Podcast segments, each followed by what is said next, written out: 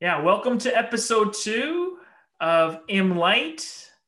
Thank you, LJ, for joining me. How's your day going so far? It's been going great. Well, how about you? Busy, busy, busy, but we're so glad and so uh, blessed to be able to make space today and to have a conversation with someone I think you're going to all really enjoy talking to. But before we begin, we want to acknowledge uh, the territories that we're on. So I'll, maybe I'll pass it to you, LJ, to start, and then I will acknowledge on my end as well. I'd like to acknowledge that we are located in the traditional territories of the Mississaugas of the New Credit First Nations. I'd also like to recognize that my firm and myself are currently in Burnaby, British Columbia, uh, home to the Musqueam, Squamish, and Tsleil-Waututh and Kakaya nations. Uh, and we are grateful for these communities for stewarding the lands since time immemorial and are very cognizant of our role as settlers as we have conversations about immigration and how they impact uh, Indigenous communities and Canada writ large. We wanted to also recognize our preferred pronouns. I know we didn't do this on the first episode, but this is very important, especially in the light and in the context of conversations we're having across the nation. Uh, it's central to our identities. Uh, I go by the pronouns he, him. I go by the pronouns he, him.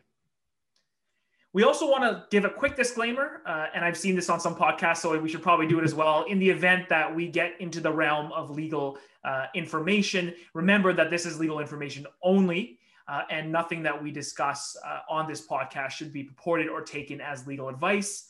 Uh, we got to make sure that our regulators are happy on both sides of our various provinces. And if you have legal questions, do seek proper counsel from an immigration lawyer or an immigration consultant.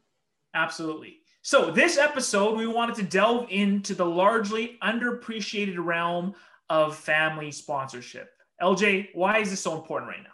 It's important because family is central to a lot of Canadians a lot of people are uh, currently being separated by thousands and thousands of miles, thousands of kilometers, uh, not of their own fault, uh, largely because of the pandemic. Let's face it, international travel is very hard right now. The borders are very, very much rigid. It's hard to travel, even to our close neighbors, such as the US or Mexico. It's really quite the ordeal to actually just leave and coming back is a whole different thing. So you know when it comes to families being together uh, a lot of them are separated by by you know different time zones different countries different borders. And uh, the delays that are caused by uh, the current pandemic are essentially uh, points of anxiety for a lot of canadian families. Absolutely. And especially for overseas uh, applicants for family sponsorship, the family class. Uh, visa offices across the world were hit heavily by the pandemic. Um, but it's also raised a lot of questions about whether Canada is prioritizing appropriately families and family reunification, and why is it taking so long for some of these applications to be processed overseas. That's why I am very excited to bring our guest today, Mohammed Majid. Um, Mohammed Majid, uh, I call him Majid, uh, is a very important person but more importantly, he's personally going through and experiencing the spousal sponsorship delays. He himself was an immigrant to Canada, immigrated mm-hmm. to Canada in December 2017. Um, but now he is awaiting a, a, family sponsorship application and is, has been separated from his spouse and his son, a newborn son, uh, for quite a while now because of the COVID 19 pandemic and because of delayed processing times. I recently had a chat with him over bubble tea apparently his first bubble tea ever. And when I was listening to him tell us stories of his hometown, of his journeys across different countries, working, why he chose Canada, falling in love with a, a, wonderful uh, individual and spouse, and now becoming a father, I, I couldn't help but uh, want to bring him onto the show. So without further ado, I'd like to introduce uh, Majid. Welcome to the show, Majid, and thank you so much for taking time to share uh, what has been a, a difficult journey uh, thanks for having me, Bill and LJ. Awesome. So, Majid, we wanted to begin and we want to center and focus this on, on your family, but you also have an incredible journey of how you got to Canada and some of the experiences uh, of uh, even just your early years prior to the decision to immigrate to Canada. Can you tell me a bit about uh, what led you to Canada, some of the experiences abroad in different countries, and, and what ultimately made you stay here as the country of your choice? Sure. Uh, uh, so I came to Canada in 2017 uh, of December. I think that was the year wherein the highest number of draws in Express Entry were ever made. And I was one of the beneficiaries of that. So who, immigrated without a master's degree with just a high IELTS score. So I, graduated in 2012 with an engineering degree and I started working right after university. So I was working for uh, one of the big four accounting firms in the risk advisory team and uh, I, I, didn't really enjoy uh, working there. So I, I moved. I, I changed jobs. Uh, I, I tried my hand at different professions, and uh, eventually I reached a saturation point wherein uh, it was too early in my career, but still I, I always uh, wanted to become an entrepreneur, but I didn't really have the courage to to start something. I was just looking into options. But in 2000 15, I, I, quit my job. I wanted to take a sabbatical and uh, take take the GMAT and uh, eventually do a master's in Europe, Canada, or the US. But but I was uh, uh but I didn't take the test, and uh, one of the reasons was uh, the education is ridiculously expensive. And LJ made that comment in, in your previous podcast as well, how universities rely on international students for the money, right? So, so, so I couldn't afford, didn't, didn't really took the GMAT, went back into working again. And around that time, I was in touch with a friend, an ex-colleague uh, from my previous company who, who was living in Vancouver here. And he kept on pushing me. He said, you know, if you, if you want to stay employed, come to Canada. At least uh, the, the, the wages are better than India. But uh, the, going going back to the same thing, right? When the CEC went draws, you guys said that uh, lawyers usually don't encourage people getting into the pool with low scores, right? So, so I was not getting into the pool because the scores were higher, and I did have a master's degree. So, so but but he forced me. So because he kept on pushing me, uh, I took the test. I took the IELTS test. Uh, and uh, I, I, got that 7877 or whatever the score that's needed to, to get a high score uh, so I, I got that, but I didn't get into the pool. And all of a sudden, the score dropped to, I think, 416 or 415. And everybody started getting into the pool then. and then uh, I decided, you know what, uh, let me, let me, let me give it a shot. And when I started working on my application, what I did, uh, I don't know if you guys know, but there is this big stereotype in the US and Canada regarding brown folks, especially people from India that they are good with computers, right? So, so I, I wanted to capitalize on this because even though I was interested in entrepreneurship and business, but I knew if I had to settle down in Canada, I had to get back to technology. So that is when uh, I went back. I started doing data analytics again, and uh, I was lucky to get a job again uh, in, in one of the big four, but an Indian firm. Not I was working for uh, a US firm in India, but now I was working in an Indian firm. I got the job, and I was mentally prepared for the processing to last more than six months. But guess what? They processed within 55 days uh, from uh, my submission. And my friend applica- my friend's application was processed in 28 days. And uh, so, so that is how uh, I, I, I, got the got the PR and uh, I knew there would be struggle here in Canada. And I was 25 then when I got the PR. And I said, you know what? It's easy struggling at 25 than at 29 or 30 when uh, when if I'm married and have kids. Mm-hmm. So yeah, that is that is how I came. Yeah. Uh, but yeah, do you want me to keep going or do you have any oh, questions? Sorry, we were just listening. I think this is awesome. Part of our podcast is to give space and, and just for us to listen. I think sometimes, uh, you know, heads do a little too much talking and we're here to listen to your story and, and just think about it. And I'm immediately drawn back to the days of quick express entry. LJ, do you remember I, I, was, I don't know. Were you practicing during that time when Express Entry was? No, uh... not at all. But actually, very uh, closely monitoring it. I was still articling when he got his ITA. I would imagine. Uh, so much time has uh, has definitely yeah. gone by. Um, Majid, uh, before um, Canada, I understand that you also had experiences in, in, in many different countries other than India, and I think just a lot of um, viewers and listeners who, who might misconceive immigration think that this is the story always of one person you know, from one area who spent spent their whole life there, who only has one option, which is Canada, and that's all they've ever wanted and chosen. You've had a, a bit more of a different journey. Can you maybe give a little bit of light into some of that those early days and even the choice again like between different countries what made you choose ultimately this was so uh, so when i quit my job to take the gmat i went on a holiday to dubai and uh, there was a friend of mine who who had a who had a business there in uh, in, in dubai and uh, uh, they so he offered me work but he never sent the visa so so, so he offered me work there were hugs and parties, but there was there was no there was no the visa never came. And uh, every all of my friends told me that the visa would normally take a few days, you know, a work permit in Dubai.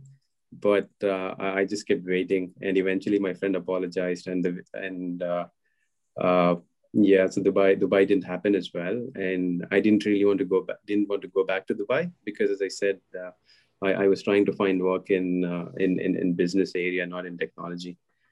And besides that, Australia was an option, but I didn't really explore it because uh, when, because as I said, when Canada uh, ha- had its doors open in 2017, I didn't really have to look at Australia. And I think Australia also had that seven years of same work stream. I, I didn't exactly study that, but I, I was kind of not eligible for that. I had to wait if I wanted to go to Australia. Yeah. So, so yeah. And as I said, Canada had its doors open, you know, uh, because it was profile based core everything was pretty straightforward just your degree language and work experience and i, I had all of them. And uh, yeah and because it's close to the us so i knew technology jobs would be a plenty uh, but yeah and back then i wanted to use canada as a backdoor entry to the us but not anymore. Uh, i don't think i'm planning on moving to the us anytime soon yeah. Mm-hmm.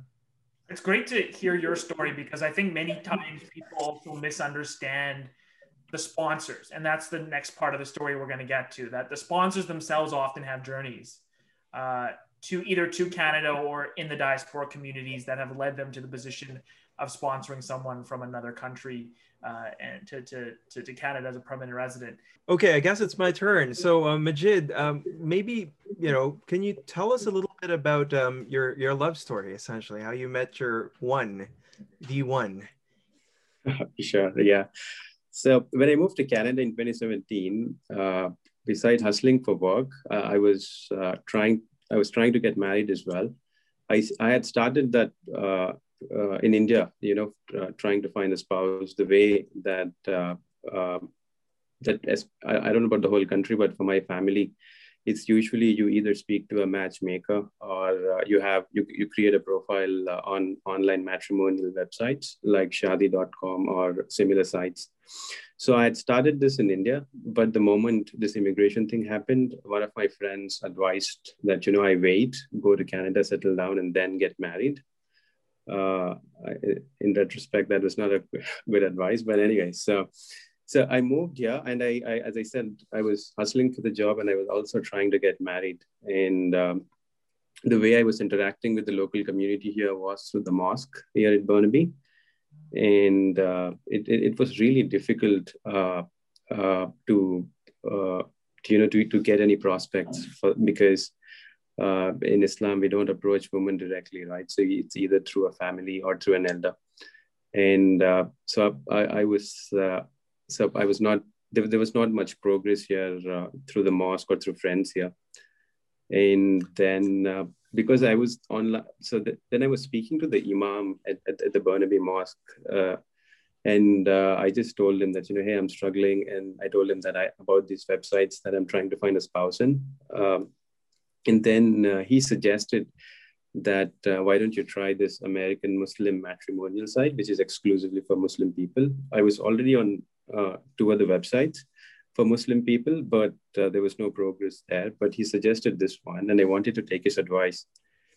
And I put my profile up there, and uh, I was I was contacting people, uh, you know, the, the, the, members on that forum, and and so so first, when I started in my head, I'm like, oh, I'll marry either in Canada or in India, right? And then when I when I was going through these websites, which are basically open for any anybody in the world, right?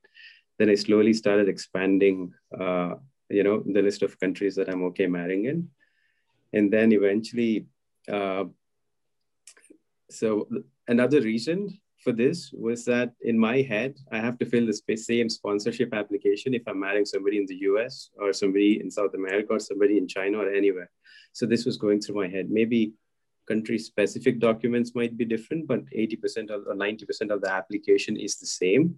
So, so I sh- shouldn't just discard an interest or shouldn't show interest only because somebody is from an ex country, right? So, so then, then I saw my uh, wife's uh, profile on that site. And I just sent her a message, uh, you know, just initiating contact, saying that I'm interested in her profile, want to get to know her. If if if she has an elder, I can speak. Uh, I can speak, and maybe we can we can talk, right? And uh, so my brother lived in. Uh, so my wife's from Brazil, and my brother lived in Brazil for one and a half year. So even though my brother and my wife never had any contact, my brother's family or my wife's uh, family, but I knew what the city is like. And I, I, knew a little bit about the culture and the Muslim community there. So uh, I had a conversation uh, with uh, my wife's friend's husband, who was like a uh, like an elder between us, and I had a conversation, and then so so my background is in anal- analytics and even now i work as a systems analyst. So i had this huge list of okay these are the characters that i'm looking for these are the characters that i'm okay compromising in. And when i was speaking to to my to my wife uh, her name is anna and uh, everything matched you know ev- ev- everything ticked off and uh, then i took some time and i was on a pilgrimage then i was i was in mecca and uh, uh, I just kept asking myself, do I have any reason to say no besides immigration complications, which I'm okay uh, dealing with? So, yeah, uh, then I said, you know what? I told the elder who was who, who, was um, moderating the conversations. I told him, I sent him a proposal that you know what, I'm I'm I'm I'm okay. This happened, so I'm just summarizing everything that we did in four months to just a few minutes. So it took four months for me uh, to decide. And the initial plan was for me to travel to Brazil, meet the family, uh, meet her in person, and uh, then, you know, then officially or formally propose, and then get married. But when I started looking into the paperwork to get married in Brazil, it was crazy. The bureaucracy, you know, it was insane. Some of the certificates, even the consulate didn't know uh, where can I get them from, you know. And because I am still an Indian citizen, some of the documents had to come from India. When this was turning out to be a nightmare, you know, I told my wife, let me just come and get married and we can deal with the paperwork uh, as it as it when it comes because traveling to Brazil is expensive, and I was on a project wherein leaves were not easy to come by. So I, I I went. I landed in the morning in Sao Paulo. My wife and her father picked me up, and I got married the same evening. So so this is this is my marriage story in brief. Yeah. Love happens quick and unexpected. well, well, two things that struck me really is the transnational courtship, the, the, the nature of how, um, you know, all of that has been translated to an online platform before COVID, mind you. Uh, and yeah. second point is that even at the very beginning that you had the frame of an immigration, uh, you know, problem before you to essentially, you know, frame your every step uh, during the process uh, of searching the one, searching for the one. What are your thoughts on that, Will? Yeah, I mean, I, I, I completely agree with you. And, and as someone who is sponsored before, it, it does come up like even, you know, whether or not you are yourself private, but uh, want to have a, a quick small ceremony, but because of immigration, you need to make sure you also have your evidence, have your letters, have your witnesses, have a little bit of a, a party. Like I, I had a similar experience. I, I got married actually the same year uh, my my late father passed away, and culturally i'm not supposed to have a wedding in the first year after that happens but mm-hmm. i needed to be with my spouse and i needed her to stay with me so i had to you know bend some cultural rules in, in, a, in a sense um, and, and, and that's something that's really interesting to me too, because I think hearing from what, what Majid has shared with me, I, I, I hark back on you know the immigration context that we uh, learn from the um, all the reading and writing on on Muslim marriages is in the context of either a very traditional type process or you know talak as as, as a divorce mechanism, but we don't really get into the details. Um, so I was just meant I, I what I wanted to ask uh, Majid about uh, in this context was what are some of the common misunderstandings that the public has about Muslim love and Muslim marriage? Because, you know, for example, here we've become so accustomed to individuals meeting on Tinder and, and dating and marrying, and, and that seems all normal in the North American context. But I think many people don't understand the real details of some of these relationships. For you, is it considered a complication, or is this, if you know, how does faith play a role in, in, in love and marriage for you? So, so, so in Islamic faith, uh, so I'm not an Islamic scholar, so some of my comments might not be factually correct, but but I'll give it a shot from what I understand. So in Islamic faith, uh, we we don't uh, don't uh, there's no dating. I mean, this everybody knows, right? There's no uh, so so for me, uh, it was not an option to just go approach somebody or or meet on apps, as you said. Uh, that was not an option at all. Uh, and uh, so, if for me, it, I mean, especially because I was on a website like this, which is open to everybody, and you don't know uh, if the person on that website is serious or not, right? You see that all the time on such forums. So for me, uh, because I was on this for a few months, so I knew how to filter. By by knew how to filter, I mean just ask if if your parents are aware of this, or uh, just check if if they really are looking for a spouse or uh, looking for somebody to just take them to a different country. You know, because uh, so so so the, these I, I, was doing all of this. That's why when when uh, I when I when I sent a message to somebody on that, so I always uh, had this formal text prepared wherein I say, hey uh, I went through your profile, and these are the things that I like, and these are the things that I think will make us compatible. Uh, is it possible to speak uh, to your father, or uh, if it's a non-Muslim, I mean, not non-Muslim, but somebody who, who reverted to Islam, who was a convert? So just ask if I can speak to somebody from their side, and uh, so that we can get started. So, so as I said, this is this happens in an online setting but offline it's usually there's there's always somebody moderating the conversation it's not that uh, men and women don't speak with each other before marriage it's just that it's pretty formal uh, and it's always uh, as i said there's always a third person when uh, they speak with each other. So so this is how it is. And for me it was fine because for me that shows the seriousness of the person right? So because i've seen friends speaking with uh, say a woman who initially showed interest but afterwards just backed out. And i see i saw one of them go into depression as well. Maybe not uh, serious but still he uh, so i wanted to avoid all of this. So so this is uh, this is how usually uh, uh, say a muslim marriage in which parents are not finding a match happens especially in the friend circle i know. So it's so i i sent a pro- i sent a proposal uh, to the elder and and the girl uh, is free to make a choice. So she can decline or she can accept. It's it's not because because uh, anybody can make a decision on her behalf. It's only after so she gets to decide whether she wants to accept the proposal that she's so Majid, this is fascinating, and I think it's super important for our decision makers and and, and frankly, even us as lawyers and, and those in community to, to spend more time understanding how things work in the various communities that we serve and not necessarily just impose our our Western standards of normality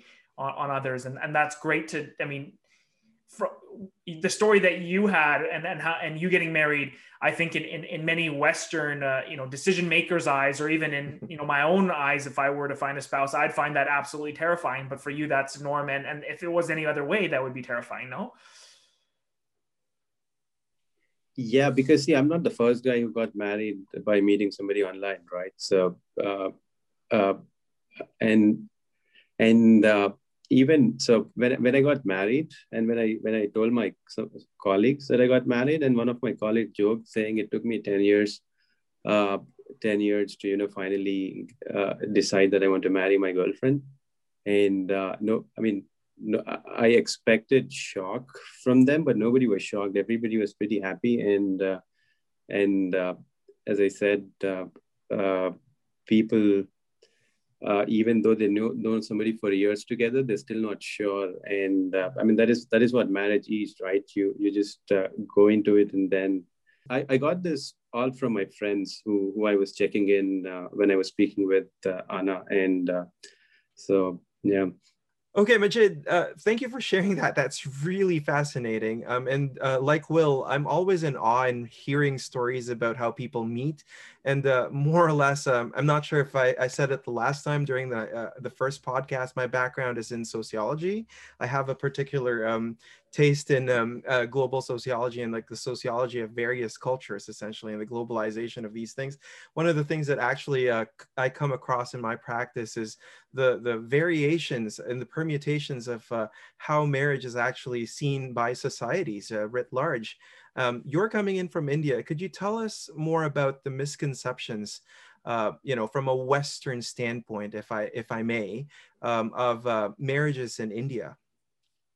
So uh, I mean, in, in India's uh, pretty diverse. You know, we have plenty of cultures. The South, even in the South, it, it's not the same across the whole of South India. So, one common misconception that I see, especially in the West, uh, the stereotype is that oh, Indians marry strangers through arranged marriages, which uh, is, is not true. Uh, I mean, of course, it's not true, but uh, I mean, it, it's usually, as I said, there are too many people involved in getting two people together in India. And uh, no matter even uh, my, my roommate, my ex roommate, he, he got married uh, through the portal Shaadi.com. And uh, even though uh, the, his family found the girl on the website, but still uh, the whole family went and met the girl's family you know got the background information and then uh, it, the decision was made say in a few months. So it's uh, it, it's a process you know it's not that just you meet i mean that's how they show in the movies right? You just go to somebody's house and then you give a thumbs up and it's marriage. It's it, it's not like that. Uh, but i don't know if i'm answering your question but uh, it's I guess I'll put it to you more bluntly as well, in just in, in your opinion, like being a, a racialized brown man, like does going into immigration and, and, and sort of the history of Canada's uh, immigration, uh, does it weigh on your mind? Does it weigh on your mind the, the, the, the elements of culture and race that underpin this area and, and submitting a sponsorship? So, I mean, uh, I didn't know this until I filed my wife's application. As I said, now in uh, I was naive to, to decide for myself that oh, only because the application is same, the immigration would look at all applications the same way because this is this is this, so this was the thing in my head, right? Because oh, I, I have to fill the same application for uh, a spouse from any other any country outside Canada, but only when I started working on the application and I had the package ready, and I was look, checking on forums and uh, I was uh, uh reading about people's experiences that is when uh, uh, I, I, should say my mind was blown. Mm-hmm. And that is when I decided uh, to enroll in, into this course because UBC gives me uh, a benefit of, uh, of something called as tuition waivers, wherein I can do courses uh, offered by UBC or by UBC Extended Learning, 12 credits or an equivalent dollar amount. So there was a certificate in immigration course. So I enrolled, I submitted an application to get into that course while working on my wife's application just to understand how, how this whole thing works. And when because uh, uh, as i said my, my background is analytics. I, I just I, I didn't miss any part uh, in the application. So from the first message that i sent to my wife uh, to the last message we exchanged I, I documented everything. The emails that I wrote to the Brazilian consulate asking for uh, uh, documents about marriage, or um, yep, every every the profiles from that website, the conversations from that website, I documented everything. But when I when I started reading about people's experiences, especially people from Africa and uh, South America, how applications are being looked at differently. That how uh, so it broke my heart. But as I said, but this was so when I submitted my wife wife's application, I told her that you know what, in worst case, they might call you for an interview to to check if the marriage is genuine, and you can just you you be yourself, give the interview, and uh, I, I have this attitude. You know what? What's the worst that can happen, right? They can just reject the application, right? And uh, uh, you can either appeal, and even if your appeal gets uh, uh, say say rejected, I can always leave the country, right? It's not that I'm stuck here, right? I didn't come in as a refugee. I came in as a skilled immigrant, and uh, I can find work anywhere, right? So, so this was my attitude when I submitted the application. So the reason the immigration broke me, or it's, it's it didn't break me yet, but it's about to break me, is because they sit on the application without any progress for a long time, right? So it's 17 months. Uh, and they haven't touched the application since they uh, sent a medical request last July.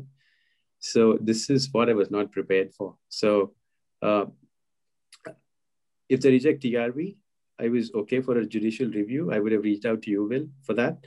But again, they, they haven't touched the TRV application at all, five months, and now 17 months. So, so I'm at a stage wherein uh, I'll be eligible to apply for citizenship in a few months. Now, uh, now I'm not so sure. You know, I, I might, uh, I might not. But as I said, this whole experience, uh, yeah, yeah. I'm sorry. This is this is difficult for me, but it's it's all good though. Yeah. This is raw, and and and that's you know, I I don't have, and I shouldn't do a direct comparison because when I was um an articling student, I tried to sponsor. Uh, I not sponsored. I I, I try to get a, a TRV for uh, my uh, then uh, partner, um, and that was rejected the first time. I had one of the best immigration lawyers in Canada working on that application, but it was refused because um, my mother's uh, bank card bank statement didn't have her full name on it. It had an initial and last name, and therefore they didn't accept that that was actually her, and therefore they didn't accept that there were sufficient funds. And in that decision, they called my uh, then partner young, single, and mobile, which for, for anybody who's in, in love and, and, and trying to, you know, hone that relationship, calling someone young, single, mobile can be very, very frustrating.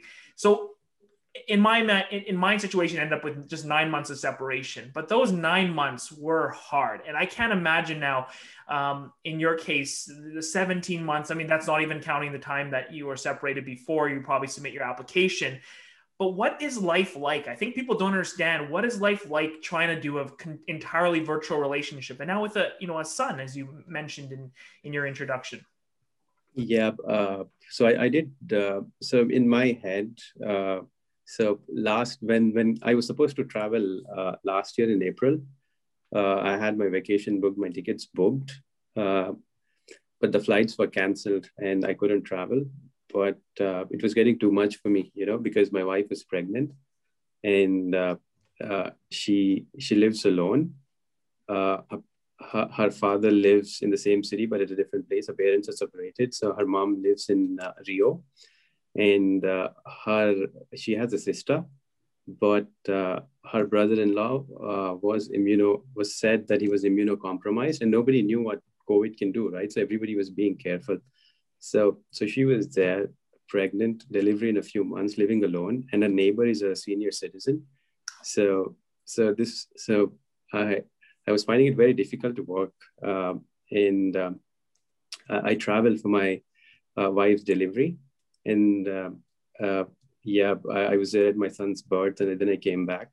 And virtually, uh, I don't know. It's I mean, it's it's, it's not easy, uh, but technology makes it a little easier. But it's it's uh, it's it's it's a lot of time and energy, right? And uh, there are always the problem with the problem that I find with long distance communication is uh, the misunderstanding when somebody misses a message or somebody misses a phone call. It unnecessarily people start overthinking, and that creates an issue. But for me, the biggest challenge right now, I think more than the long distance, it's my son growing up without me, right? So I'm, I'm missing all this moment. So he took his first sip of water last week, and he he, he took a first bite of food, and uh, he he's trying to crawl, you know. So these are the moments that I'm missing. But uh, but yeah, this but but I'm sure you read about Brazil, right? The variant is creating a havoc in, in Brazil. So so I'm, I'm glad that they're safe. And what made it challenging was uh, she cannot afford to quit her job, right? Because it's difficult for me to support two houses, and uh, and she she's working. Initially, um, they said she has to report back to work after her maternity leave, and that is when I wrote to the council General in Sao Paulo. So I put the immigration minister the council General in Sao Paulo, where her T- so I didn't put sorry I didn't put the council General in Sao Paulo. I just put the council General of Mexico and the Immigration Minister. I sent them an email saying that my wife has to go back to work after maternity, and her father, who's a senior citizen, her neighbor, who's a senior citizen, are part of are all part of our bubble. If she goes out and she works in the pharmacy industry, so she has to meet doctors to sell uh, her medicines, whatever, right? So so I said, you guys are putting her at risk. And if she catches COVID, her father and uh, her neighbor can, can potentially die, right? And uh, I'm, I'm, I'm very grateful to the council journal in Mexico. He, he immediately responded and he looped in the council journal in Sao Paulo. And uh, she, she forwarded my email. She said she'll check in with the immigration section. But after that, there, there hasn't been any progress on the visa application. And we did get a, uh, acknowledgement that we are exempt uh, from the, the email that you sent, right? Saying that you're exempt from travel. After you submit a TRV application, you're supposed to write to another email saying that you are exempt. So the one good thing that happened from all this is that we received that acknowledgement in January, but there hasn't been any progress uh, since then. So did you do the TRV to try and reunite? That- yeah, yeah, yeah. Okay, but that's that's that also is still in progress, even yep. with your circumstances. Yeah. Yes. Wow. That's I mean that's painful, LJ. I mean, uh, you know, as someone yeah. who's about to become a father and, and thinking about even right now before the child is born, uh, the, the many steps I, I want to be there for every second, right? Like exactly, right? Yeah. Um, I have similarly you... situated uh, clients, unfortunately, who have to uh, deal with separation. But in Majid's case, it's actually interesting, and he uh, touched on a topic of about having to maintain two households, mm-hmm. having to do glo- global householding, being being a father remotely, and uh, you know having to care for them, having to think about their welfare, you know, thousands and thousands of kilometers away. It's it's eh, the amount of anxiety that that that creates on a person. So I can't even imagine how, how this would be, you know, for, for someone who's, uh, you know, in a situation such as Majid or, or people who are waiting for even longer. Because uh, Majid's yeah. outlandish, it's already outlandish as 17 months. Uh, but I've heard uh, longer stories, and Majid did touch on that earlier. Um, yeah. So I, I, can't even imagine what uh, what kind of like emotional, psychological, um, you know, and mental stress that, that they have to live through. Um, that sort of like, you know, brings us to a segue because he did touch on something. It does appear that he is exempt from travel restrictions, but it does appear that his TRV is not moving. Um, mm-hmm. any take on that, Will? Well, I mean, that's where the government uh, apparently indicated in, in updated dual intention uh, mm. instructions that they were supposed to help uh, applicants, right. Uh, you know, at least on paper, but in, in mm-hmm. practice, I've I've heard the same stories as Majid that if you're applying from certain countries or if your application right. is one of the ones that's stuck in the process right now, uh, they're they're not going to give that visa very easily, right? Mm-hmm. And, that's what, what we've seen as well. Um, I was going to ask that question as well, Majid. It's like you know. We, we, we appear to have a, a two-tiered system one with individuals who, who require visas like your spouse and then um, others for individuals who are from countries where you can get an ETA or get an exemption quickly and, and be here in a couple uh, weeks, possibly once that's finalized. Um, what do you think of that system uh, being someone who's in the midst of it right now? Like, do you have thoughts and, and how would you change that? So, uh, here's what happened. So my naivety was not really uh, was not exclusively on the sponsorship application. So when so when when when we when I proposed uh, when I sent in a proposal, my wife accepted, and we were about to get we, we were going to get married in a few months. My wife said, "You know what? Let me apply for an American visa, you know, because Brazilians go go to uh, Miami a lot on a holiday, right? So she said, you know what, let me get let me apply for an American visa. And uh, if, if you're a Brazilian, if you have an American visa, all you need is an ETA to come to Canada, right? Yep. And it, you know what I said? Don't do that uh, because uh, apply for a visa only if you have to travel to the US. You're not traveling to the US, so let's not do that because when you come to Canada, the, the border is very close from here, right? So, and my brother lives in Seattle. So, so I, I, I put down that proposal. I said, you know what, don't apply for the American visa, just wait. Uh, the immigration should should happen, or at least we'll apply for a Canadian TRV, right? Mm-hmm. And uh, so uh, when when I when I started reading about uh, how other countries are doing it, and uh, I've seen that they, they have an exempt exemption, you know, for uh, spouses or fiances or uh, people who are in real common law relationship, right? But uh, but I think Canada did have that, but they didn't closed it. Mm-hmm. But I, I, don't know in in general. I don't have a comment in general on uh, say visa versus no visa, but for families because that is what uh, I, I'm concerned about at this point. So for families, I think they should be an exception uh, because, I mean, of course, there's fraud in every immigration stream, right? Not only family sponsorship, but it's just that this has been singled out.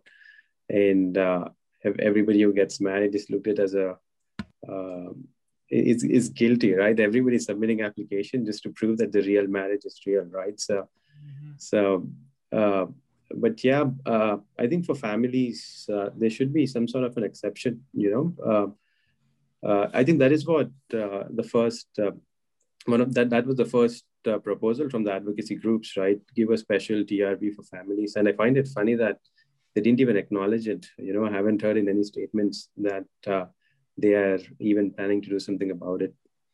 That's right. Yeah, in fact, uh, back in the summer of 2020, if uh, you know, Will, if you recall, uh, Jenny Kwan, the uh, NDP shadow minister for immigration, wrote to uh, our immigration minister Marco Mendicino asking about the delays in the uh, TRV applications, especially for those who are trying to reunite with their families in Canada. Um, and in that letter, uh, she actually uh, dealt with uh, 179B, section 179B of the regulations. Um, and for those uh, who are not in the know, 179B is that section in the regulations that talk about, um, you know, uh, being in Canada and leaving at the end of your period of authorized stay. Will, do you want to talk about, um, you know, possible policy interventions in regards to that?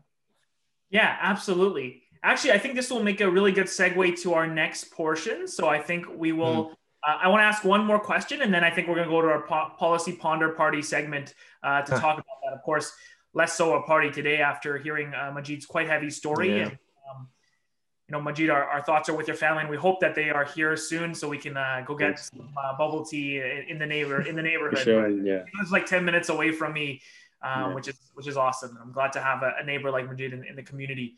Um, so the, the, the, one question I want to finalize on, maybe before we head to our policy discussion portion, is that of organizing. Because I think one of the biggest challenges of, of being in the process of immigration is that feeling of being handcuffed, uh, unable to really speak out against this process for fear that your application may get some repercussion or that you know someone's listening or watching and, and, and might you know make an issue with your own immigration matters or you know even in your employer you know what whether they are watching. And um, all of that adds a lot of stress. But i think one thing we have seen through covid which has been really amazing is that individuals who who who have been affected are finally saying you know what I want to speak out because I can't have this injustice happen to my family or my loved ones. And I'm willing to put my voice out there. And Majid, I know you're doing the same thing by coming on our show and sharing your story in a very personal way. But can you talk a bit about some of the efforts that have been ongoing in the community, uh, in the in the migrant communities? Uh, I've seen a lot of, especially women of color, uh, Black, Indigenous women, uh, various uh, different communities step up uh, during this time um, to, to call out the government on racial injustice and specifically the way that migrant communities have been treated during COVID. Yeah. So the first time I came across uh, advocacy was uh, Jennifer's petition at change.org. I think she created for her husband. And uh, that is how I came across a Facebook group because I was looking this looking for um, I, because I wasn't I'm, I was sure that I wasn't the only one who was affected by this or was going to get affected by this. So so uh, I, I, came across Jen's petition and uh, they uh, I, I joined the group, uh, but but I, but my contribution to the advocacy has been nil, uh, and I, I didn't I didn't contribute much, even though I was was part of the initial discussions just just as a member but but there's, there was no contribution from my end. But recently last month i said you know what? Every because all the advocacy groups are focused on reuniting families because that's that's the primary purpose right?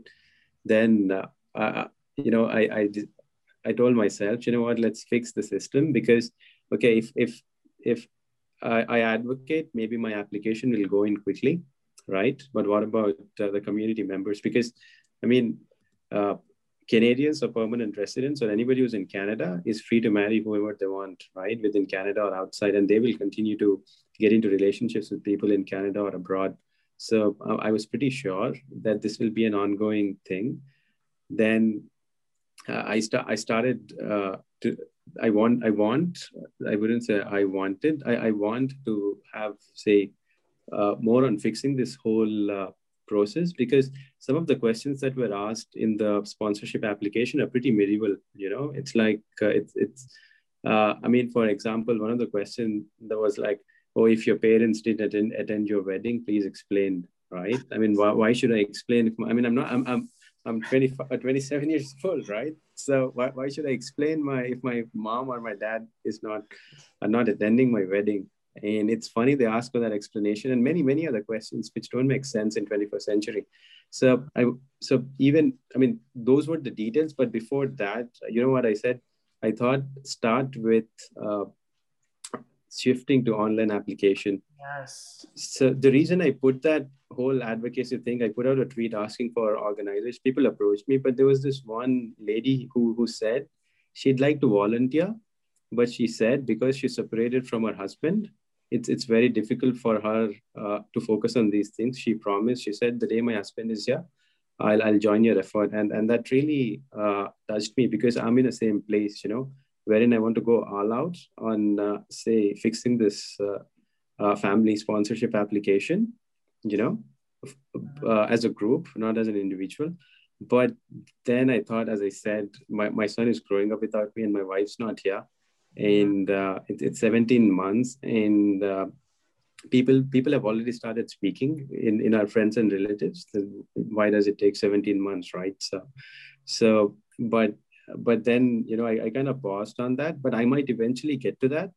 You know uh, even say when my wife is here or even before that it's just that i need i need some space now. I, I need some peace of mind because advocacy would involve reaching out to members of parliament, being on the social media, or uh, or just I'm not I'm not ready for that right now. But I would eventually, for sure, uh, uh, uh, you know, work on this. As I said, the starting points just to get that online application. So in my head, even if a single person suffers, uh, uh, the, the procedure has to be. I mean, the process has to be fixed because it's funny. Mm-hmm uh, I mean, uh, a trigger warning for people who are listening. But you know what I was thinking this morning? I said, because I live on the ninth floor and I'm perfectly okay uh, uh, uh mentally and everything. But I was thinking, oh, maybe it will take uh, somebody to harm themselves for the immigration system to change. You know, that's how things operate in the government, right? And i felt so bad at that thought. Why am then you know it's uh, I, I, apologize but this is what was going through my head that you know somebody has to hurt themselves because people have admitted openly that they're calling suicide helplines. And uh, I, I can understand you know i can understand where they're coming from. But but this is what i was thinking that it will take uh, say somebody to harm themselves. That is when the opposition will come in. That is when the public sentiment will be triggered and that is when the immigration will finally acknowledge uh, what separating families will do.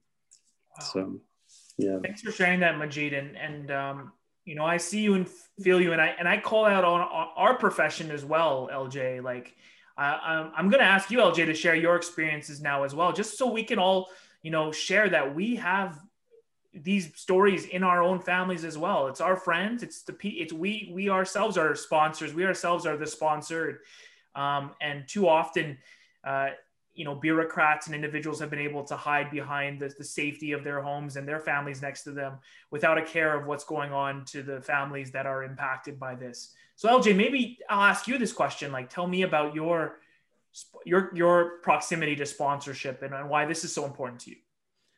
Um, you know, my story will pale in comparison to what Majid and all our friends are going through right now.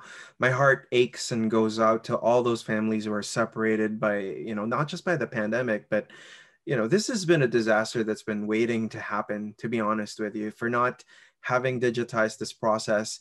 It really speaks volumes as to, um, you know, how much um, investment the government has made in terms of like uh, modernizing the uh, family class sponsorships and applications.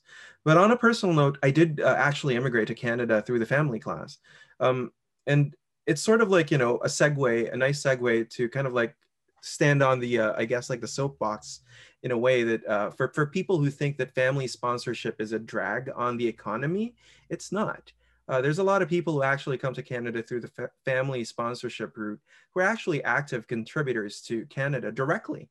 And indirectly, uh, there's a lot of ways that, uh, you know, uh, families that are reunited essentially have realized potentials in contributing to the economy.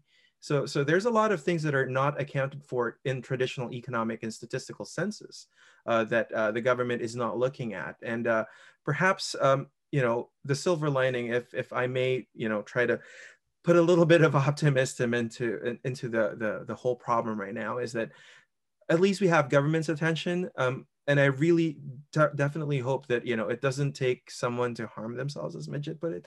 It's a terrible thought, um, and I understand why it, it, would would come across your mind, Majid. Uh, but definitely, you know, for for people in a position to advocate for this, uh, people in the profession such as yourselves, uh, Will, such as myself, when I talk to people, I try to engage with them and tell them that listen, you know, we really need to make this system work uh, better for the people who are actually trying to access services from the government like this. Absolutely. And it starts just with simple steps like acknowledge what's going on, create a right. portal so applicants know what's going on in the application in a more accurate way, not your, your 75%, 100% ready bar, but nothing has happened hmm. bar. That's not right. good enough. That's not good enough. Um, I, I, think that the communication has been a problem. The tone has been a problem, and and this is something that we need to work on. And I, I think this is a, an, an, incredible segue to to our next segment because we're going to really delve into some of the policy issues now and, and some of the recommendations we have, and and we're going to ask Majid for some of his thoughts as well. Uh, he, he he touched on some of them, moving the system more digital, but maybe we'll go into some more detail. So I'd like to start our next section and session, uh, and this is going to be uh, one we're going to alternate with the uh, the dork out, the, the, the data drop dork out that we did last time. Sometimes we won't just be looking at stats. Sometimes we'll be looking at policies. And today right. we're going to do a policy ponder party, although uh, a bit less of a party today because obviously not very much to celebrate in this area uh, during COVID, um, but something that we can do together to hopefully bring some recommendations. And even if someone who is listening to this uh, from an important position can uh, can bring up some of these ideas and recommend some changes because it's desperately needed. So, without further ado, the policy ponder party segment. To begin, um, we want I want to build a little bit on what LJ has said. Um, he talked about the family as an undesirable uh, unit. The family unit is undesirable in immigration, and I wanted to pull out a couple quotes just to frame our conversation today. In 1966, Tom Kent, the deputy minister for manpower and immigration, who was responsible for the 1966 white paper, which was really influential in the development of immigration, said, uh, as early as 1966, before the adoption of the point system in 1967, those sponsored under the family class were seen as unskilled or uneducated. So Tom Kent, deputy minister, said family class equals unskilled and uneducated. So what Kent tried to do was he sought to reform the sponsorship system in, in order to avoid the potential for explosive growth in unskilled labor force. So from those days, this idea of um, if we did not fix the sponsor system or, or limit it, there would be uh, an unskilled labor force and it would create political controversy. Um, and then what this has led to is essentially what Megan Gaucher has written. And, and if you haven't read this book yet, I'm going to do a little bit of a book club, a plug, a Family Matter. Uh, Professor Megan Gaucher, just an incredible voice on this. Um, while family class has been identified as a priority by politicians in electoral rhetoric, so every election they ask and they say families will get them together, it has indeed re- received minimal substantive policy attention and is right, generally right. being treated as an afterthought. And Majid just mentioned earlier, it's one of the last applications to still remain paper based. That's right. Processed outside Canada largely in, in different yeah. offices. Yeah, during COVID, they did they did launch. I mean, it's not that the government is not listening for citizenship applications. They did launch uh, a pilot to test uh, single applicants applying for themselves, not for their families, to submit uh, applications online.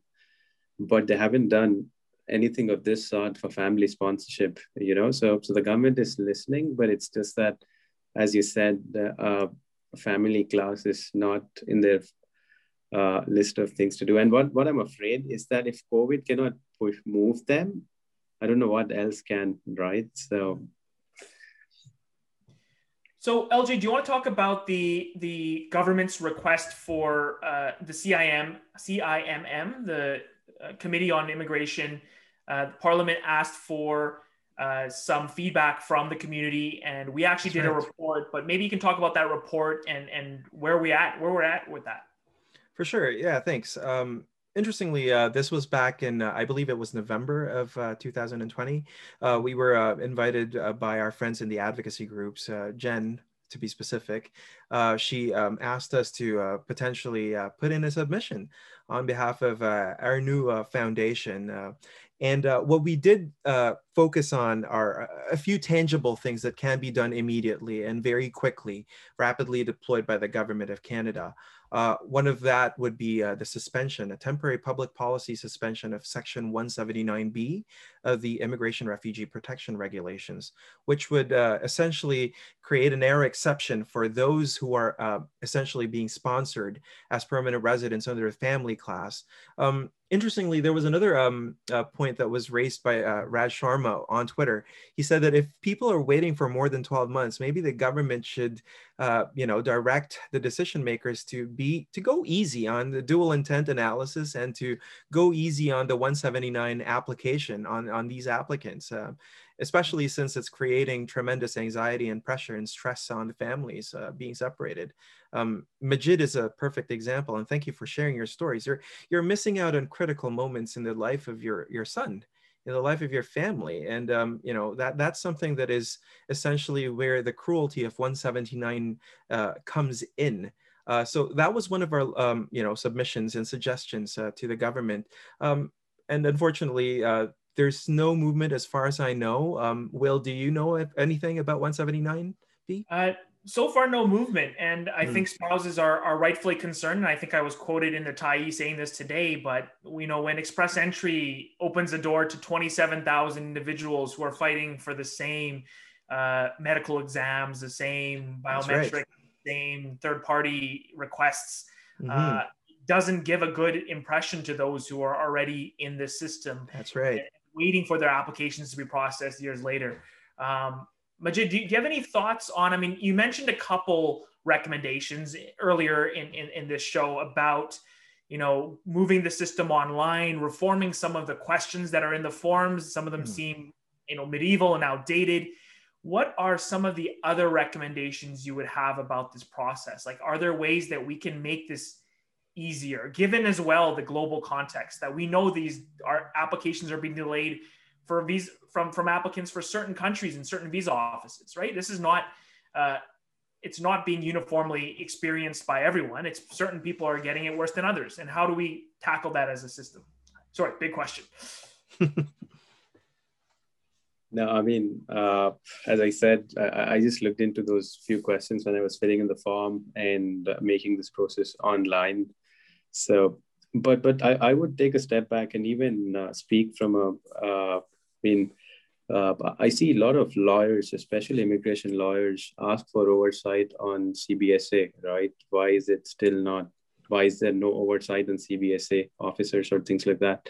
And it was acknowledged, and I think they, the the parliament did put put up something on that front. Whereas there is no same energy for IRCC because IRCC technically, especially on family sponsorship, is a black box, right? Nobody except for the notes that you see on GC uh, on on, on uh, ATIP, you, you don't exactly know what's going on and what's taking such a long time, right? So so, I mean, I would start from there because what I feel is that once you have an oversight, when the public is looking at it, things and the processes will automatically improve because there'll be heavy criticism if something is very shabby, right? So, I mean, we've all have seen the pictures that kind of went viral in this community about the paper uh, applications lying in visa office and one officer, uh, the, the pile of applications one officer is looking at, right? So if, if, if this such kind of things become more transparent, uh, I think that that's a start. But uh, I mean, I mean, the, uh, there are plenty of proposals that have been put up, right? Some, I mean, uh, you, you guys outlined them, so I don't have anything of value to add. But the one that I really like, uh, I think LJ mentioned it, if an application crosses 12 months, get a get, get give a TRV automatically. You know, uh, maybe that will push them to sponsor visas on time. Uh, but but but Will, I'm sorry, I I, I don't have uh, uh, measures. The reason I took that online thing is because imagine a process which is already notorious for taking over 12 months and you reject somebody's application after seven months saying there's a missing signature it's like stabbing somebody in the heart right so so for, for this reason, I said, uh, uh, you know, the online is, is, is just the beginning. Yeah. But, but uh, Will, I'm sorry, I, I don't have. Oh, no. And, and again, with how much you're going through, I mean, that's the kind of stuff that we should be spending our time thinking about and we should be proposing. So I'm going to propose one more thing while you're talking on that, uh, on that point. Uh, and I, and I know you know, on and off things have been got, gotten gotten maybe a little bit better in the last couple months after being really bad like a couple months before that. But IRCC stopped sending back spousal sponsorship applications like a year later. Um, and grant those open work permits for those who are applying inside Canada. I know it's not ideal that there's a two-tiered system right now, so so many people are applying inside Canada um, when mm. outside processing should be quicker. But don't be sending applications back for missing little tiny things such as postal codes, in countries often where there aren't postal codes, so it's That's not right.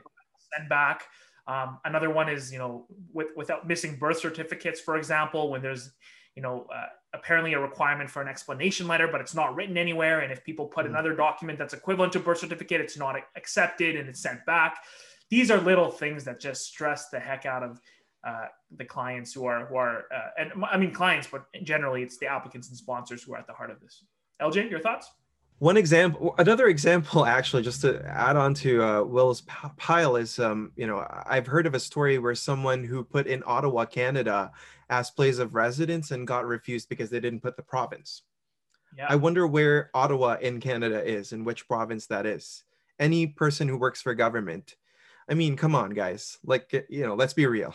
Uh, i know that you have a tough job but uh, yeah that's uh you know for someone who has to wait another year essentially to get back in the queue um in the hopes that actually everything's going to work out mm-hmm. that's uh, that's a lot that's a lot to take and I, and I think the automated system and, and I think it, you know cross board is going to help a lot where if you do submit it online like an express entry you get generated an acknowledgement or receipt if you're right. missing an upload or if you're missing a, a field that application is not getting through or you're not going to the next page, right? And that's how it is in mm. Express Entry. And, and, and as Majid said, it probably should be the same way for spousals. Uh, there's no reason why it shouldn't be, and it would cut down processing times. It would save a lot of grief, and I think it's generally a good thing. And it, it needs to be invested in this. I would say as soon as possible. Right. Another op- another suggestion that we did put, Will, was uh, you know in order to actually address some of the backlogs, is to open you know uh, auxiliary offices in Canada where there are no lockdowns. Uh, one of the biggest challenges uh, that's facing immigration is, in fact, that uh, the office that accepts inland spousal uh, sponsorships is here in Mississauga, Ontario, and currently we're still in a gray zone, uh, which basically, you know, a few weeks ago everything was still shut down. Um, so, counting that from December, closer to end of February, there was nothing happening out of CPCM. So mm-hmm. you can imagine, uh, you know, if, if you can just transfer that kind of work to another office, essentially to create redundancies within the system, right? Things like that can help and go a long way, especially when you look at it from a more global picture. Because uh, at the end of the day, uh, not all visa application centers are actually open at the moment. Um, yeah. So a lot of countries, and as Will and um, Majid yourself, you touched on this. Um, you know, not everyone is being treated equally in a sense because you know n- some offices there's no movement at all. Yeah. And and one proposal that I had was, you know, a permanent resident cannot uh, live outside the country when a sponsorship application is progress, and the same doesn't apply to citizens. So even if I were to quit my job and move back, I, I'll, I'll, I'll have to withdraw my wife's application, whereas a citizen uh, uh, has an upper hand. There, a citizen can just quit their job and go live with their family abroad, whereas permanent residents cannot.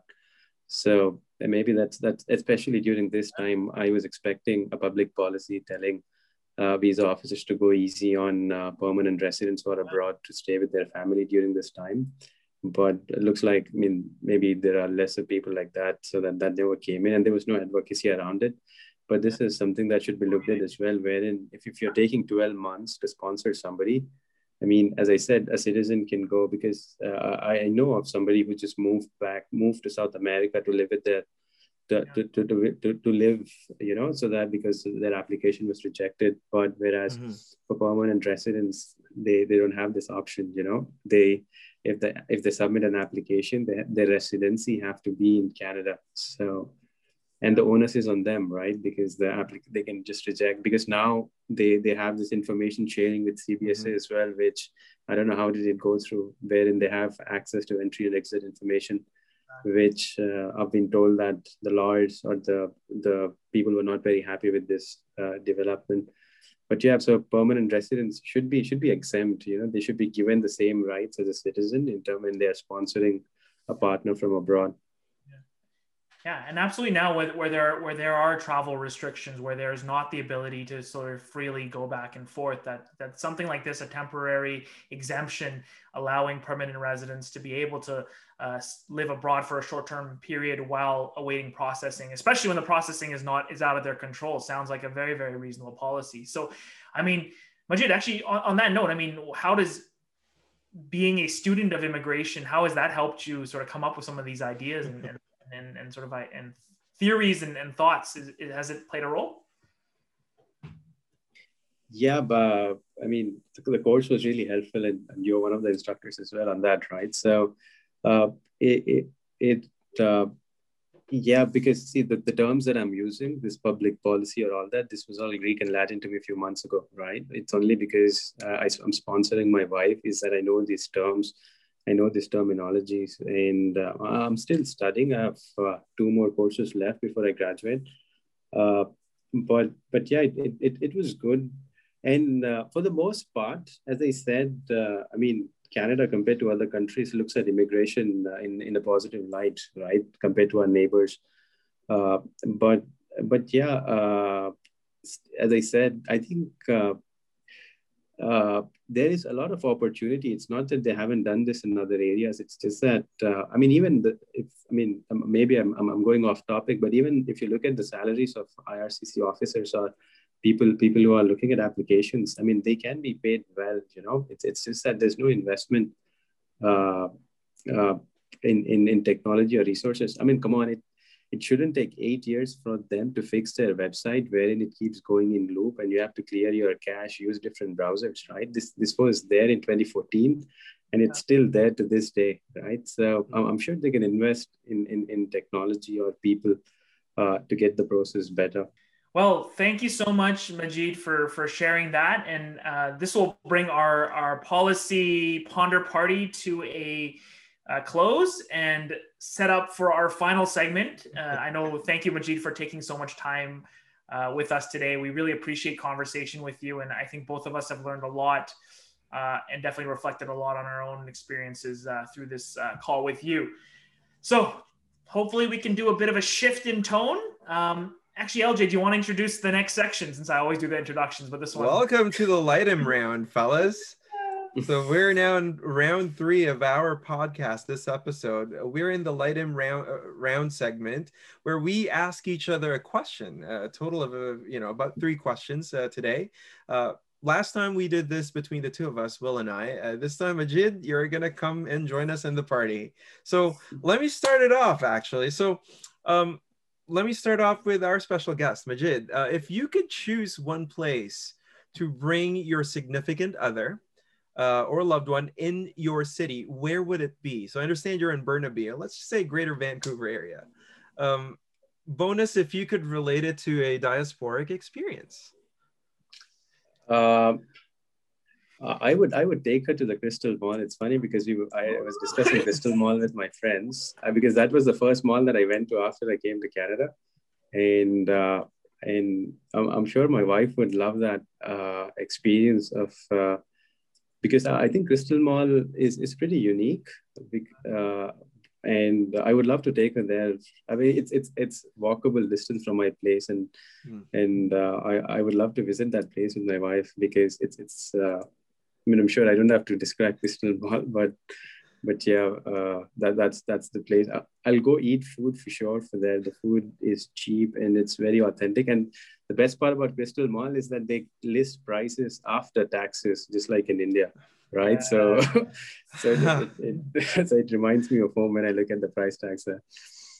One of no code. math, no math involved. I, I do enjoy that. Like when stores do that. Uh, there's more and more of them that, that does that. How about you, Will? Well, I was gonna say, LJ, if you come to Vancouver, which you will very, very soon, as soon as the pandemic is over, we, uh, we yes, hopefully, here, we'll film a special episode here. We're taking you to the Crystal Mall, and we're having the Malaysian uh, Singaporean food there. The Malaysian food oh. is incredible.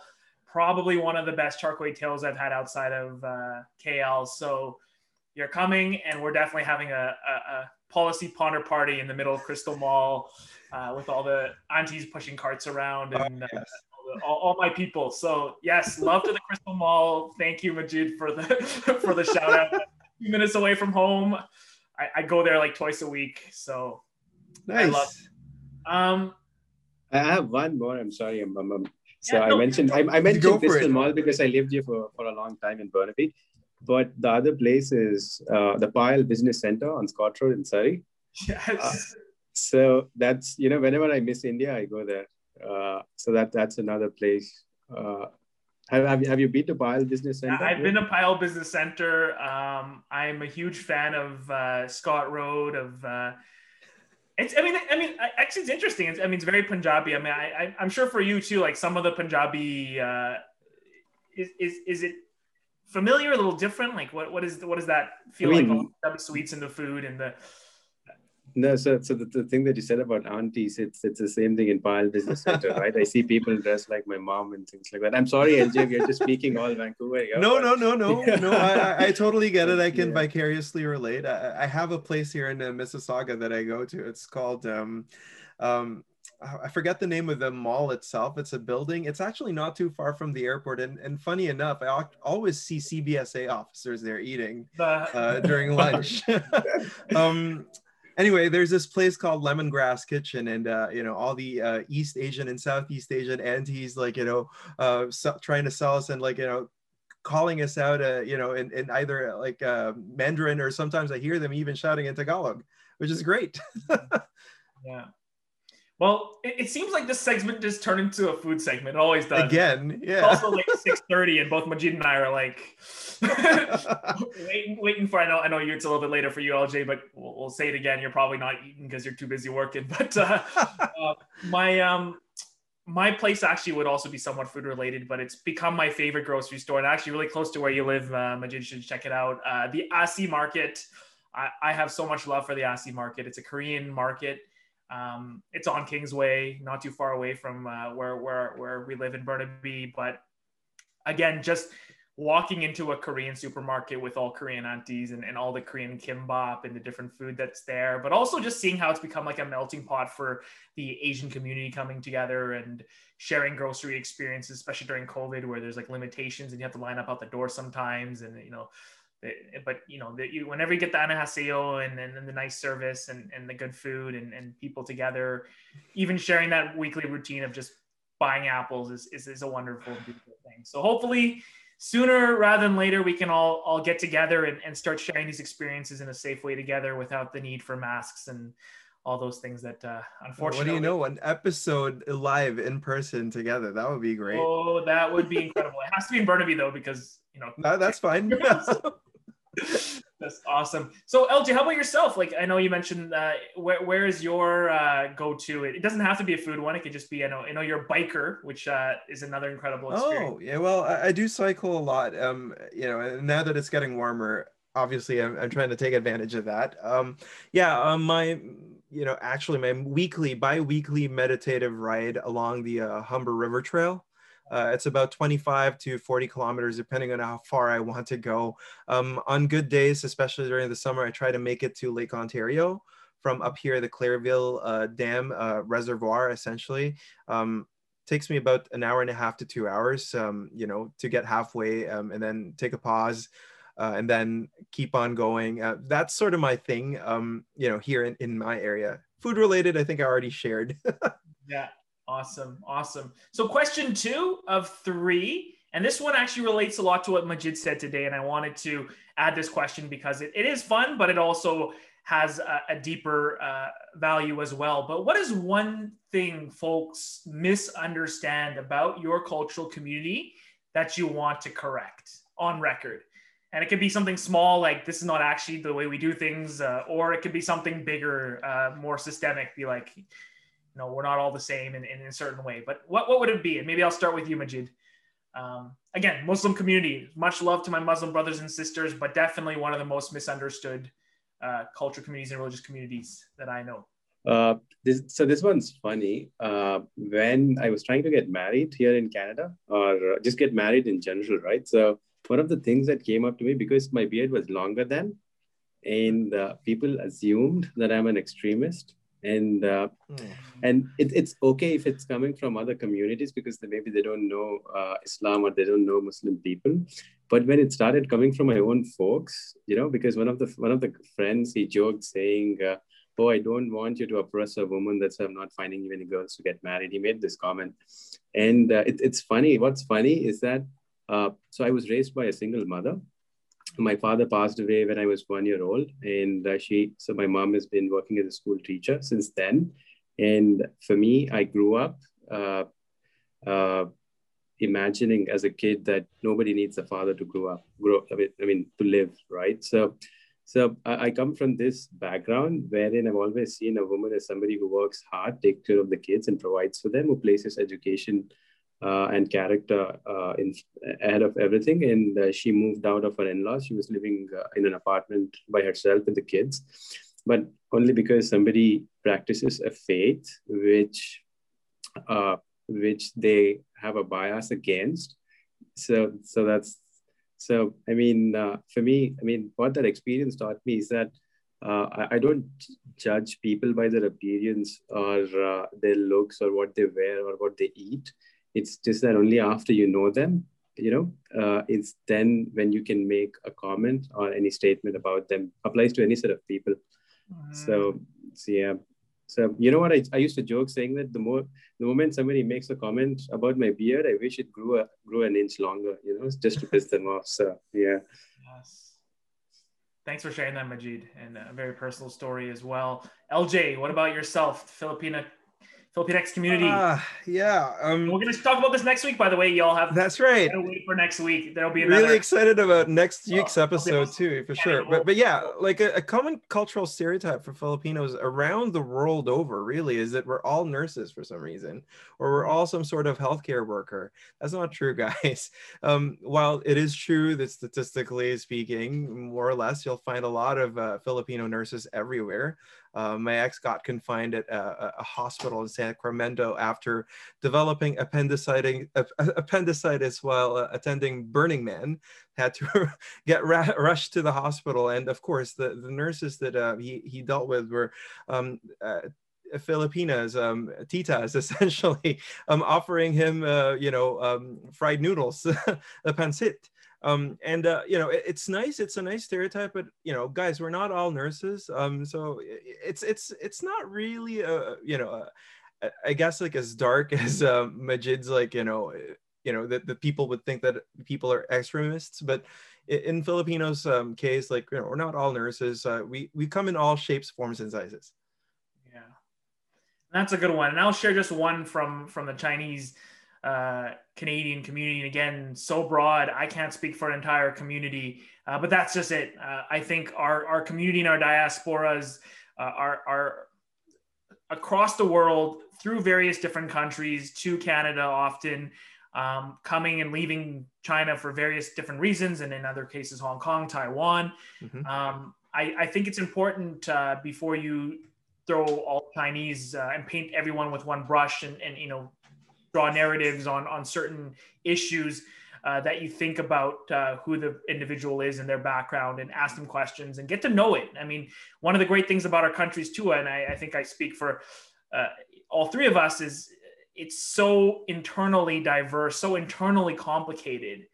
Um, that you know, one town two hours away from another town can have beef or can have some sort of uh, dis, dis, disagreement and miscommunication or, or, or, even like share something but not be similar in another way. Um, and that's something that we might not see as much in canada because we sometimes are a little too monolithic in one certain shade of something. But you know we are a uh, the world is complicated and i think it's it's it's never good to just take a unilateral one-sided view of everything. And that's what we try to do on this show by being balanced and looking at both sides of things as well. Mm-hmm. um, wonderful. So final question uh, is this is the fun one. This is i really very, like this one yeah. Like this one if you could have four figures from your country of origin or diasporic community join you on an island to try and survive for a week, and again, you're not going to have anything else, just yourselves, just people. Uh, right. Uh, who would you bring and why? And we'll start with LJ on this one. Give it, know, guest a little more time to think. Sure. Uh, amazing answer. Of course, LJ, I know you're going to give an amazing one too, but who would you bring? Off the top of my head, the uh, late uh, Carlos Celdran funny enough is uh, 2019 uh, before all of this pandemic mess started i was supposed to uh, meet him in madrid in spain. Uh, unfortunately on my layover long layover in dublin i found out that he passed away that same night. Uh, so it was a it was a tough one. Uh, but i have you know had the chance to uh, interact with him uh, several times when uh, I would visit Manila. Uh, first through his tours, um, he does historical tours tours of the uh, historical city center, frames Philippine history amazingly and in, in, in, a way that you know no other historian is able to do. To be honest, he's he's his background is theater.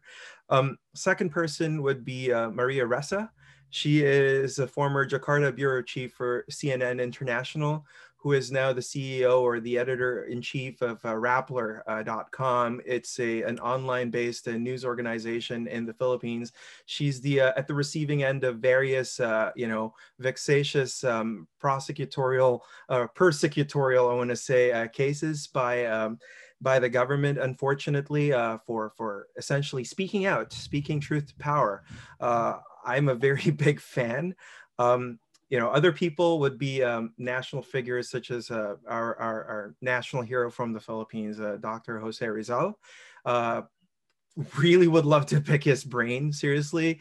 Um, died at the age of, uh, you know, some, sometime in his 30s, uh, managed to write two novels, uh, can speak like 10 languages um, you know, lived in Europe, uh, lived in Asia, spent time in Cuba, spent time in Hong Kong, uh, you know, uh, talking to revolutionaries in the nationalist movement in China, in Cuba, uh, even traveled across the US, uh, talked about the contrast in racial inequality in the US.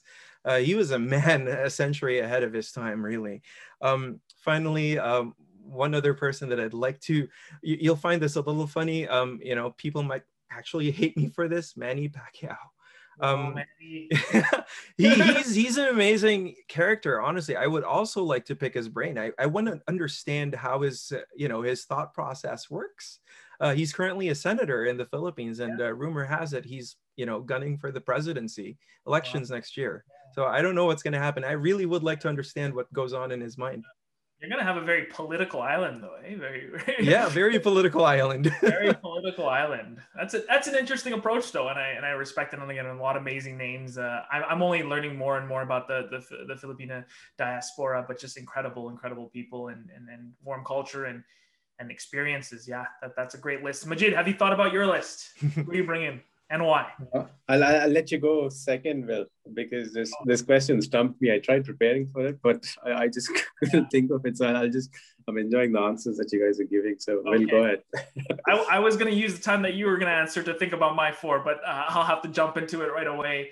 Um, I'll bring my late father though first. I think it's uh, you know keeping family close and uh, just having someone who always uh, get things done and and and uh, the hardest worker I've ever met. Um, having uh, him lead uh, and, and give advice, I think definitely uh, number one. Uh, number two, I probably need a strong feminist hero. so I'll bring in uh, Jing, who is actually an amazing poet. Writes she she she she kicked off a, a huge revolution and was uh, very outspoken against imperialism uh, at that time in China. Um, actually, a small family connection is my uh, great grandfather happened to be actually uh, one of her tutors or mentors uh, who taught her. Um, so uh, having her there to be able to like write poetry and like fight anyone who shows up and like tell them you know bring speak truth to power essentially. Like i need someone there that to do that as well. Uh, not that my father wouldn't do that. He'd be more of the uh, the hardworking sort of behind the scenes type. He didn't like when i was too public with things which is kind of the opposite way of where i'm going now. But you know i always think about his spirit when i do that. Um, and number three i would probably bring in um, i'll bring in my own one of my own mentors too dr henry yu uh, he is a, an incredible historian, taught me everything, really changed my life in terms of moving me in a different direction away from uh, sort of whiteness and trying to fit in and assimilate. He taught me about the history of, uh, of, of, Canada in, in, a very real way, in ways that actually empowered the, my Chineseness as opposed to put it as like a, a thing I should hide. And so I think he'd be an amazing storyteller. And if we were surviving for a, a, week on an island, we would need some stories, some some fireside stories for sure. So I think he'd be an incredible storyteller for that. And then I have one last one, eh? Ooh, who would I bring? That's a Pacquiao. tough one. Huh? Pacquiao. Pacquiao. What's the equivalent of the Chinese like Chinese Pacquiao? We don't have a like uh is uh, boxing uh, big in China? I'm, I'm not. I, not not not so much, I believe. I think, but the weightlifting is like pretty hectic there mm. right now. It's it's it's it's nice. Um, I'm going to bring. Okay, this is going to be sort of a, an easy answer out, but I'll bring I'll bring my spouse as well. you know, uh, since it's the since it's the theme of this show, spousal right. too. I mean, uh, I, I couldn't I can't survive a, a, a day let, let alone a, a week so uh, I, I would bring her there and, and she'd be uh, the motivation to keep going. And, and you know, I hope uh, Majid's able to have his spouse with them as, as well. So yeah. I'll leave it at that. Yeah, you know it's funny because all I could think of was my my wife, my son, my father-in-law, and my mom. So these, these are the people uh, that I would get in. Uh, yeah, uh, my mom and sorry, my wife and my oh, I can take only four people, right? Yeah, I said four. My wife and son for sure, uh, because uh, I mean, my wife is the best woman that I know. I mean, uh, I mean, I always clarify that mom's love and wife's love are uh, different, but they're both the, the, most important to a man or any to, to, to any person, right? So, so so I, I would get them for sure. And my son as well. The thing that i like about my son he doesn't get cranky you know? He's, he's always smiling. Will i can send you some pictures after this call but but but he's always smiling. And uh, he, he he doesn't freak out because i i helped my sister with her babies when when i was in india. Man if they start crying they don't stop. But but i haven't seen abdurrahman do it my son's uh, my son. So and uh, my father-in-law uh, he's he's one of the coolest persons that I've met in in my life. You know, even if if my wife is freaking out, he doesn't react and he doesn't interfere in any affair. You know, he's always there to help, but he's not he's not nosy, and I really like it. And uh, my mom, you know, just just to listen to her uh, life story because it's it's incredible because she, you know she was taking summer courses, you know, because she was a teacher. She was taking she was doing courses during summers so that she can uh, be say from a school teacher she can become a college uh, as a teacher at a college so that she can give us a better life and there are i'm sure there are plenty of sacrifices that she made that i'm that i'm not aware of so i would i would love uh, to listen to her on that island Wow, that's that's awesome. Speaking of islands, um, I just wanted to add, add one more question. I know we're, we're reaching the end of this segment, but I mean, in in in an Indian man from uh, in in Brazil, like talk to me a bit about just Brazil, like because we asked about diaspora, and you're throwing Brazil in your diaspora. That's become a home because home is where the heart is, right? And right. so, what's uh? Give me one quick story of Brazil, like from your perspective too, of just something that maybe others didn't know. Like I, I, I for one didn't know that there was a large Indian diaspora in, in Brazil. Um, so, so there's not this. I haven't met many Indians. That I met uh, maybe a few uh, who, who, are on a missionary activity, but uh, uh, so so Brazil is very similar to India.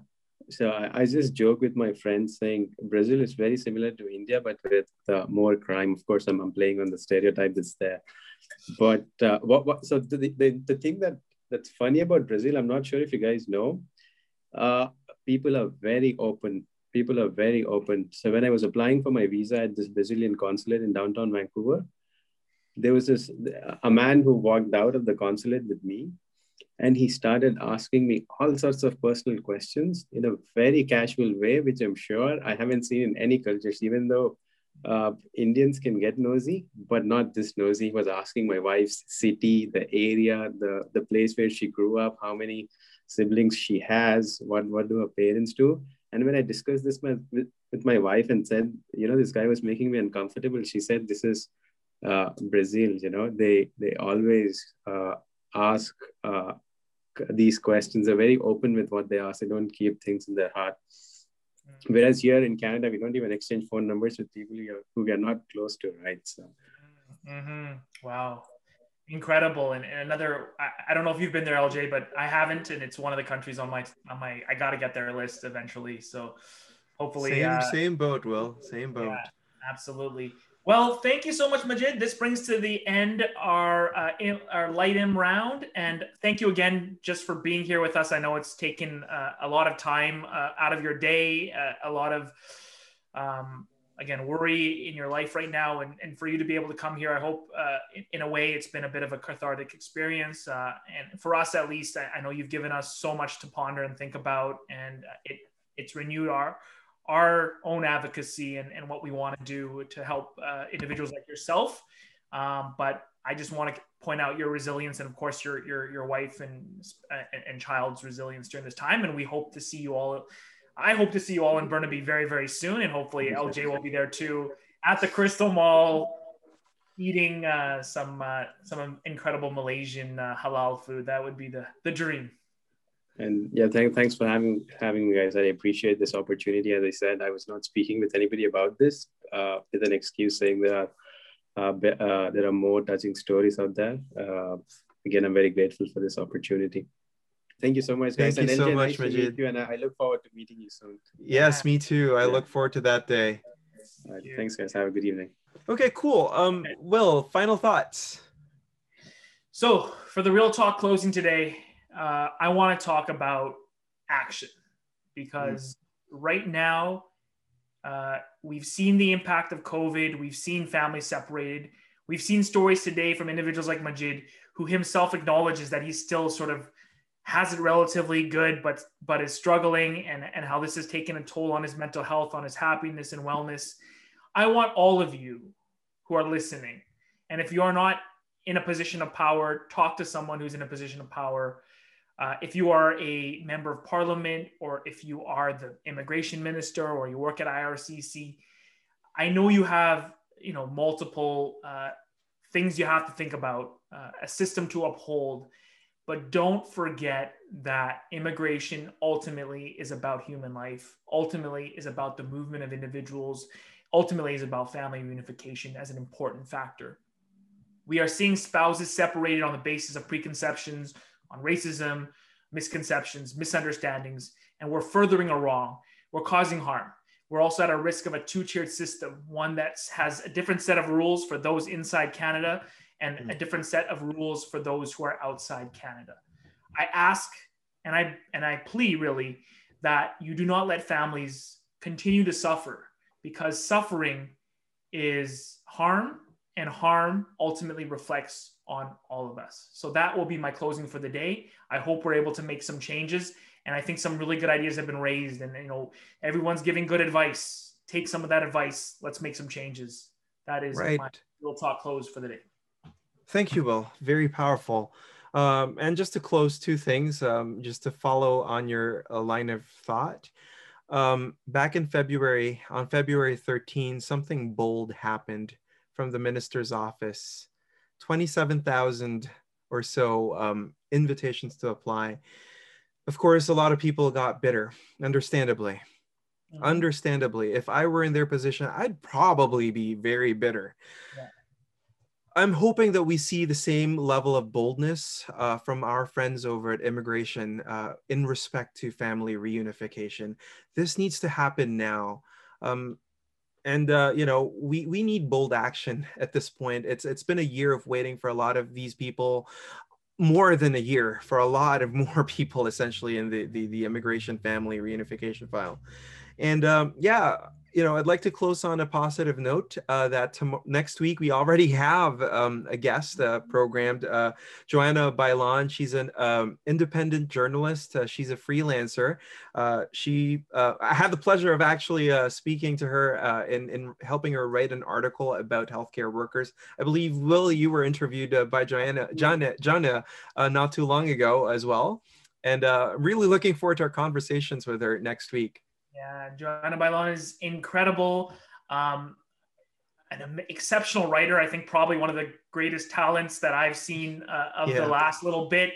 Um, I think after our presentation, she's probably going to get some calls from different outlets asking her uh, to write for them because you know she humanizes things. But she also has an incredible story, and we're going to dig into it. Uh, it involves multiple countries. It involves uh, one of my favorite diaspora communities, LJ's diaspora community. But we're going to we're going to talk about you know we we we scratch the surface every episode a oh, little. Yeah.